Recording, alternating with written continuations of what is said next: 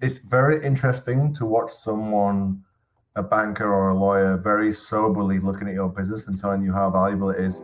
And really, that's how we should be thinking about it. I mean. Hello, Agency Go fam. Welcome to How to Scale an Agency, where we interview top digital marketing agency owners like Abstract Management, One SEO, and U Plus to learn how they scale to $10 million in revenue per year.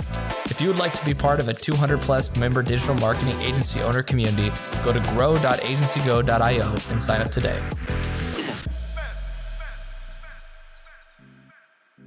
Hello, everybody, and welcome to this edition of How to Scale an Agency. I'm on with Alex O'Byrne. His agency, We Make Websites, has been able to scale to over 90 employees uh, and is a Shopify focused e commerce, digital e commerce agency based in London, New York, Vancouver, and Toronto. I'm so excited to do this interview with you. Thank you so much, Alex, for being on the show. Pleasure. Looking forward to it. Yeah, it's it's uh this will be interview number 55. So thank you for uh you know, gracing us with your appearance. So let's jump into it. So, how for this business you were able to scale from the LinkedIn? It says you guys launched in 2009. Just to make it quick and easy and simple for people to grasp that level of scale, I mean, if you could summarize maybe what was the one thing you were able to do to ramp your agency to 90 employees? And is there any number one piece of advice you'd give to people? Yeah, definitely. So it's worth mentioning that for the first four years or so until 2013, we were not, you know, we were not employing anyone. It was more like freelance, and we were doing, you know, anything for money basically, which is, I think, a trap a lot of agencies fall into. And I think mm-hmm. in 2013, the big thing that changed was we developed our own niche, which was e-commerce only. And the reason for that was we realized clients that had an e-commerce site always valued what we did more than anyone else that we built websites for. And Piers and I, who, Piers is the co-founder, had a experience in technology in banking for a couple of years. So we were very comfortable with dealing with money and that kind of fine line between brand, commerce, back end scale, front end scale, and whatever else. So e-commerce only. And then around the same time, Shopify was kind of going through its high growth. Well, still is really, but back then it was just becoming becoming a sort of brand name that people would go to more on the low yeah. end uh, uh, of brands like back then anyway and right. we decided to just use Shopify for everything. And that solved two problems, which meant we could scale. The first one was we had a very strong position because we were one of the only Shopify agencies. So it's easier to compete in pitches because we had an instant competitive advantage. We'd just done it more than anyone else. And then each right. new brand we got generally would mean, even today, that we have the best brands that are on Shopify, like on in our portfolio. And the second problem it solved was an operational one, which is if you're not doing the same thing all the time, and this is what full service agencies struggle with, it's very difficult to resource and build process around, and just a headache. Whereas if you're right. doing pretty much the same thing day in day out, I mean, obviously all projects are different, but you know you've got certain parameters that stay the same, certain constraints, then everything gets easier to operationalize and grow and really ever since then we've stuck to that strategy and just grown over the years with shopify and that's worked out well for us and led to that scale. I love what you did. It gives me a lot of hope and i hope it gives the agencies listening a lot of hope as well in terms of scaling their agency because the number one thing I hear about agencies who scale over $10 million per year in revenue or even just $5 million per year in revenue is that they start to become more specialized. They start to become more niche. And that's always a scary process for digital marketing agency owners because they're scared of losing revenue. So, like you mentioned, you said, you know, Shopify companies, clients were the best ones to work with. We're going through the same thing right now. We think B2B services are going to end up being the best. And, and even like specifically VoIP companies or IT tech focused companies are going to be the best for our business model uh, with Twiz. I think one thing that uh, would be helpful also for the listeners to hear is where you get most of your customers from. Is it all word of mouth still into this point, or do you guys have like a steady go to market strategy you typically are able to yeah. do for? So just on your first point, quickly, uh, you're right, and the, that year we changed was kind of scary. So it was like holding on to like whilst we turned and just hoping that we had cash at the end of the year, basically, because yeah. we're bootstrapped, so we had no funding. So definitely not an easy thing to be turning away work that could be quite good, really, but not fitting right. needs. So totally relate to that, and but but we have no regrets whatsoever. So it's worth the pain. In terms of yeah, okay, channels. So I would say partners really. and again, if you have a strong niche position, then it's actually a more efficient way of getting the word out to tech partners or other agency partners because agencies often refer work to each other. Like if like right. we don't do any digital marketing, so often a digital marketing firm will know who we are. So if any of their clients say, "Oh, we're using Shopify, we're looking for a good agency," they're just going to mention us because it's such right. a, a pithy and easy to remember um, position yeah. that we've got. So I would say partners is number one. I think number two, and it's not so much nowadays, but certainly in the first few years, um, content marketing was big for us. So mm. again, having a niche means that when you're publishing content, let's say on a blog, all your content is like the best on the internet on that topic, or at least in the top, you know, five or let's say ten right. pages. So if we write a post on like head, how to do headless on Shopify or what are the best themes on Shopify generally um, it will rank on the first page and towards the top. So you're getting a lot of organic traffic. We've changed our strategy there a bit, which I can get into, but back in the day, we used to do a lot of that. And then the key thing there is becoming sticky. So you want to get an email address basically. So the classic pop up and like, hey, download our guide on, you know, 100 tips for your Shopify store or whatever thing.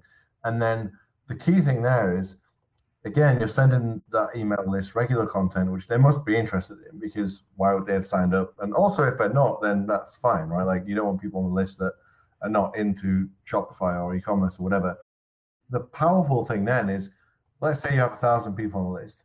Those thousand people change jobs. They end up in another firm that's about to switch e-commerce sites, and then they come to you. Or the professional contacts those people have, ask them hey, do you know anyone to Shopify? And they th- and people love to recommend firms and people and whatever. So they'll say, oh yeah, I know a company. I'm on their mailing list. They're great. So that for the first, let's say, 2013 to sort of 2018, 19 was a massive vehicle for our growth, and also part of the mid funnel. So like we would right. get people, you know, maybe they found us through an event or a partner or whatever, but they were not ready to re-platform, but they stayed on a mailing list for a year, and then they come back and say, I'm ready to re-platform now or I've just moved firms and yeah, I'm somewhere and got a budget to re-platform. Really powerful for us. So talk to me about how. So one thing, I, there's there's two really pressing questions I have. One, what are your margins like with website development? Like, do you guys try to aim for a certain percentage net profit margin when you're doing work? Uh, I mean, you guys are so niche. I imagine you should be able to command like a pretty good price for what you do and, and probably have really good margins. Like, how do you guys typically think through that? I can give you some general guidance. So, for any agency, I think a good margin is anything over 20% net is pretty good. You know, if you figure things out, you can get way above that. I think for what we do, which is design development, that which is cost intensive, you know, those are skilled roles that are expensive and not easy. You, you don't automate anything. You know, whereas digital marketing, you might be able to build a more efficient way of handling a higher volume of clients. So anything right. above 20%, I think is a good goal net. And how to get there is the next thing. And what we did was we aimed for a 67% gross margin on projects. It's all very rough, but like the idea was that back then, we've changed the rates a bit now, but we were charging out at one in pounds, 120 an hour. In US dollars, that's about 160 an hour.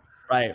And then we worked out notionally that to get an employee into this is back before the pandemic into an office and make you know get them comfortable with all their benefits and everything else costs about 40 pounds an hour so therefore you know if you imagine selling a project for one hour at 120 and you're paying yeah. the employee that's 80 pounds left so imagine that on like a 50 100 or 150,000 pound or dollar project we right. always aimed to retain 67%.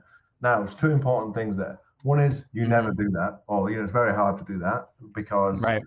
the clients change their mind and you don't want to push them too hard, or you make mistakes, or you have new employees because you're growing quickly and that takes longer. So, lots of reasons you might not hit 67. The next problem is, of course, you've got all your overheads then. So, that's officers, salespeople, management, uh, legal, finance, HR, and like, you know, if you want to get your team Right. Uh, we don't really have offices. Well, we have like a digital first policy. So we have offices in those cities you mentioned, but they're normally not full of people in a given day. but we get everyone together like once a year. So that's got to come from somewhere. So then it's the question of like how much of that 67 do you actually end up keeping? And like I say, if you can get that above 20, I think that's pretty good because again, sales roles in an agency, project management and management in an agency is not cheap. So that, those not. are some decent guidelines. And another guideline that's useful is uh, again in pounds. So you know it's a very rough heuristic, but a hundred thousand per head revenue is kind of a good number. You can go above that. Once you do, you start getting a problem that unless you are extremely efficient as a business, you start getting people burning right. out your capacity but it's a nice sort of north star to aim towards. I remember when I was first starting to scale my agency, I felt like I was running in a million different directions. And I was eventually able to scale my agency Twiz to $1.7 million per year in revenue, but not until after I had wasted so much time and money through trial and error. This is why I launched our Agency Go community, the digital marketing agency community I never had. For only $19 per month, you get access to over $100,000 in deals, discounts, tools, and resources to scale your agency. I will also personally teach you how to grow your agency through our group masterclasses. What are you waiting for? Go to grow.agencygo.io and sign up for our membership today. If after 30 days your head is not exploding with value and you do not feel like you know everything you need to know to run your agency, I'll give you your money back. No questions asked. Again, that's grow.agencygo.io to sign up today. So would you say that your business is doing over like nine million dollars per year in revenue then, if you have 90 employees and and yeah. hundred thousand dollars over? That's yeah. amazing. That's incredible. Well, congratulations. You you definitely uh, joined the uh, the top, you know, 10% of agencies that I interview are doing over that. Maybe 5%, honestly, are doing over that. So that's really cool. So yeah, yeah, it's congrats. It's it's a great milestone to hit. So that's amazing. Uh, you know, um, we typically do a couple like last minute sort of questions here just in terms of understanding like uh, you know kind of benchmarking against other companies and stuff uh, what is a uh, some good business book recommendations that you'd recommend to the audience you're, um, reading the john doerr one measure what matters i think it's called about okrs mm-hmm. i think okrs for, for us are quite a big step forward the e-myth that's michael gerber mm-hmm. i think is a good one you know work on the business not in it one thing I would do again actually is some of your audience might know about EOS, which is entrepreneur yes. operating system traction. If I did it again, I think I would take uh, it's Gino Wickman, right? It's the guy's name. I think oh. I would do everything in the book with traction. yeah, in traction. What we did was we like kind of we were quite mature as a business by then. We were probably like you know 60, 70 people. I picked and chose bits of it and put them into the business, and it worked. But it was, I think it would have been better to just do everything he says. I think it's a good structure and not really compatible with OKRs, I think it's better to kind of choose one or the other because he has a, a right. rocks that's kind of similar to OKRs. And the interesting thing then is, let's say you know you're you're onboarding managers or even just normal employees, you can give them the book, right? Just say this is what this is our operating system, this is what we do. Read it, and you can understand the business. If you're like picking and choosing, you know, okay, we need OKRs here, and we're going to use this methodology here, you end up having to effectively document that and teach uh, your how you run it. Whereas you're effectively, again, kind of um, operationally creating a lot of efficiency by saying, we just do what this guy says in this book and we don't right. do what he doesn't say. And um, like I say, pretty much every chapter in there is just full of gold of like people, right people in the right seats, the way the, the cadences for meetings and the way that meetings are run. And yeah, just a really, you can tell that he's done it a lot of times and right. this model. Yeah. You know, it's funny. I, I, you're the third person I've had recommend that book in the last uh, month, so um, it must be good. I haven't read it, it yet. I've read I've read Scaling Up by Verne Harnish, um, and I think partly my aversion to uh, reading this book is I thought they were kind of similar. But you know, people keep mentioning this one a lot more than they're mentioning Scaling Up, so I've got to read it now. The thing about EOS that's good is like you can literally take that book and as you read each, each chapter, do it and literally I love that. almost copy and paste into your business and, and. That's amazing. I mean, those are the kind of things entrepreneurs need, especially digital marketing agency owners. Um, so, what would you recommend? Like, if you, uh, if, if, if, if, what would you do differently if, if you were 20 or something? Like, so going back to your 20 year old self. Or work. It with work, yeah. What's what's the one, number one thing you would do differently if you're 20? Um, revenue is crucial, and like I, I, we haven't really said this, but I've actually sold my company, so it's no longer mm-hmm. a private company, and it's part of a bigger firm it's very interesting to watch someone, a banker or a lawyer, very soberly looking at your business and telling you how valuable it is. And really, that's how we should be thinking about it. I mean, even if you hold your company privately forever and it's a lifestyle business or or, or not, I think the seeing the cold hard numbers really gives you a wake up. And things like how you collect revenue and doing that in a way that's going to be inherently cash flow positive for you is absolutely crucial. Um, mm. Having like higher rates if clients want things, you know, last minute or all that type of thing is really crucial. So I think that's one thing. And then the other thing is, you know, any business really is all about people. And at a certain scale, you can't do everything. And you are relying on other people doing it. And they even may even be managers that are managing other people. And right. so I think in pretty much any role you end I was a developer originally. So like eventually you end up leaving that behind and becoming a full-time manager. And some people are averse to that, but I think if you want to get to a scale, you need to be good on it. And that means like you know, like you just right. said, like reading those books, making sure that you are a good leader, I think. And um I kind of knew that from the beginning, but I think now I really feel it. Like that's yeah. It. You've got his people. That's it. I love that. I love that. I mean, you're definitely one of a handful of people I've interviewed that have actually sold their agency. And since I know we only have like a little bit of time left, would you mind just breaking that down a little bit for people? Like, how did how did it go down? If you're open to mentioning, if not how much you earned, like how much it was valued at, like what multiple, because that's one thing that's a gray area for a lot of people. If it's like one x revenue or uh, 1.5 or whatever you're able to share on that would be helpful because honestly i have yet to interview anybody who's actually sold their agency. I've a lot, a lot of people who do like $10 million plus in revenue okay. but nobody sold. I can give you some guides without revealing anything. And the, these are all you know fairly like under like from the advice i got before we did it like this is pretty common. Mm-hmm. so normally between 6 to 10x ebitda is like agency valuations. And you, i think you can get uh, valuations above that sometimes, but I think 10x EBITDA is like a really strong valuation. Having said right. that, the more the big the bigger you are, the more the valuations will be, and that's because you get this inertia at a certain point that you know you're not going anywhere, and um, there's more robustness. But I think um, for any business that's under, let's say, yeah, let's let's say ten million dollars, I think that's a decent range to aim for. And it depends a bit again on the positioning, going back to what I said at the start, like how strong and well known are you are you in your position? And um, all the advice we got throughout the whole process and other agencies owners that I know, that's been the result.